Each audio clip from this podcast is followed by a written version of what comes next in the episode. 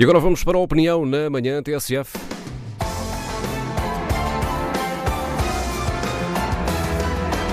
Que à quarta-feira é sempre feita com a caneta de Inês Cardoso. Olá Inês, bom dia. A normalização eh, depois da pandemia sente-se também no regresso da contestação social e no aumento das greves. E este mês é mês de protesto por parte da função pública.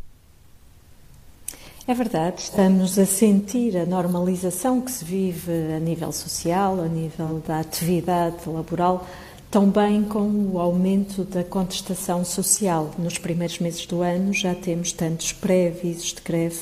como em todo o ano passado, que foi um ano atípico, um ano muito marcado pela pandemia e em que nem sequer havia condições para determinadas manifestações e protestos. Uh, também a Frente Comum uh, convocou para dia 20 uma greve geral da função pública e gostaria de analisar alguns dos argumentos que estão na origem desta greve. Uma greve que tem naturalmente razões legítimas para o descontentamento dos funcionários, desde logo porque há uma, ao longo dos últimos anos uma compressão da tabela salarial, que é reconhecida de resto pela própria Ministra da Modernização do Estado e da Administração Pública, porque, como têm vindo a ser atualizados os salários mais baixos, acompanhando também a atualização do salário mínimo, ah, não tem havido a subida nos restantes patamares salariais e, portanto, acaba por haver uma redução das diferenças salariais e das pessoas com mais anos de experiência e uma tendência para a desvalorização das progressões na carreira. A questão das progressões na carreira e o ritmo a que se progride ah, está também na origem da revisão em curso do CIADAP, o Sistema de Avaliação dos Funcionários Públicos. Essa revisão tinha sido prometida para março Estamos em maio e é também um dos argumentos utilizados pela Frente Comum para convocar esta greve. há, por isso, naturais eh, razões legítimas para descontentamento e, portanto, diria que a questão não está na contestação, que ainda assim há algum risco de ser mal compreendida por uma parte do país, o país que atravessa uma profunda crise, com o desemprego a subir, com muitas empresas em layoff ou em apoio à retoma e, portanto, sempre com aquele risco de haver uma clivagem entre nós e eles, entre o setor privado muito mais hum, hum, penalizado em momentos de crise económica e o setor público, que para todos os efeitos tem uma estabilidade que noutros setores não há. Mas eu não gostaria de ir por essa dicotomia, gostaria sim de analisar a questão muito concreta da avaliação e a exigência que o sindicato faz do fim de cotas no CIADAP, porque me parece ser o argumento mais perigoso uh, na argumentação que está a ser colocada em cima da mesa das negociações com o governo. Porque, uh, se por um lado é legítimo questionar o ritmo de progressão, que atualmente é muito lento na função pública, uh, por outro lado, parece-me perigosa a tentação de querer acabar com cotas e com qualquer travão às notas máximas,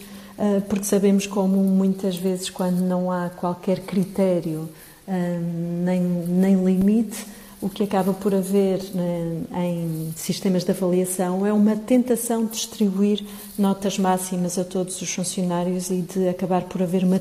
distorção do que se pretende que seja uma avaliação efetiva da produtividade, do mérito, da qualidade no trabalho.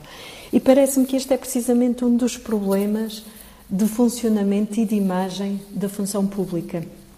A função pública tem poucos mecanismos para distinguir o mérito, acaba por proteger muito quem faz pouco, porque precisamente lhe promete e oferece estabilidade,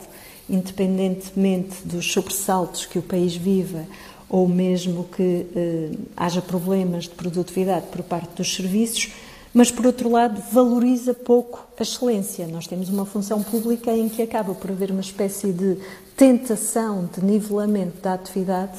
porque não há muita capacidade para valorizar de facto o mérito e a excelência. E baixar a fasquia não é uma boa estratégia e, portanto, o que me parece que é perigoso num momento, além do mais, de crise, de grande dificuldade em manter uma visão de solidariedade social e de coesão, num momento em que são exigidos sacrifícios a todos, é que sejam precisamente os sindicatos uh, que têm a missão de proteger os interesses da função pública a passar uma imagem de algum facilitismo que não seria de todo bem compreendida pela, pela sociedade em geral e, portanto, pela generalidade dos trabalhadores. Eu diria por isso que, um, que haja espaço para exigir melhores condições laborais, até porque atrás das melhores condições laborais e dos aumentos e da capacitação da função pública acaba por vir um efeito de arrastamento para o setor privado, mas que haja, por outro lado, uma visão muito equilibrada e muito realista das necessidades do país, das prioridades e, sobretudo, do nível de exigência que deve sempre ser colocado sobre quem desempenha funções públicas.